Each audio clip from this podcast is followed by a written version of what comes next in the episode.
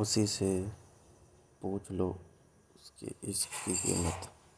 हम तो बस भरोसे पे बिक गए।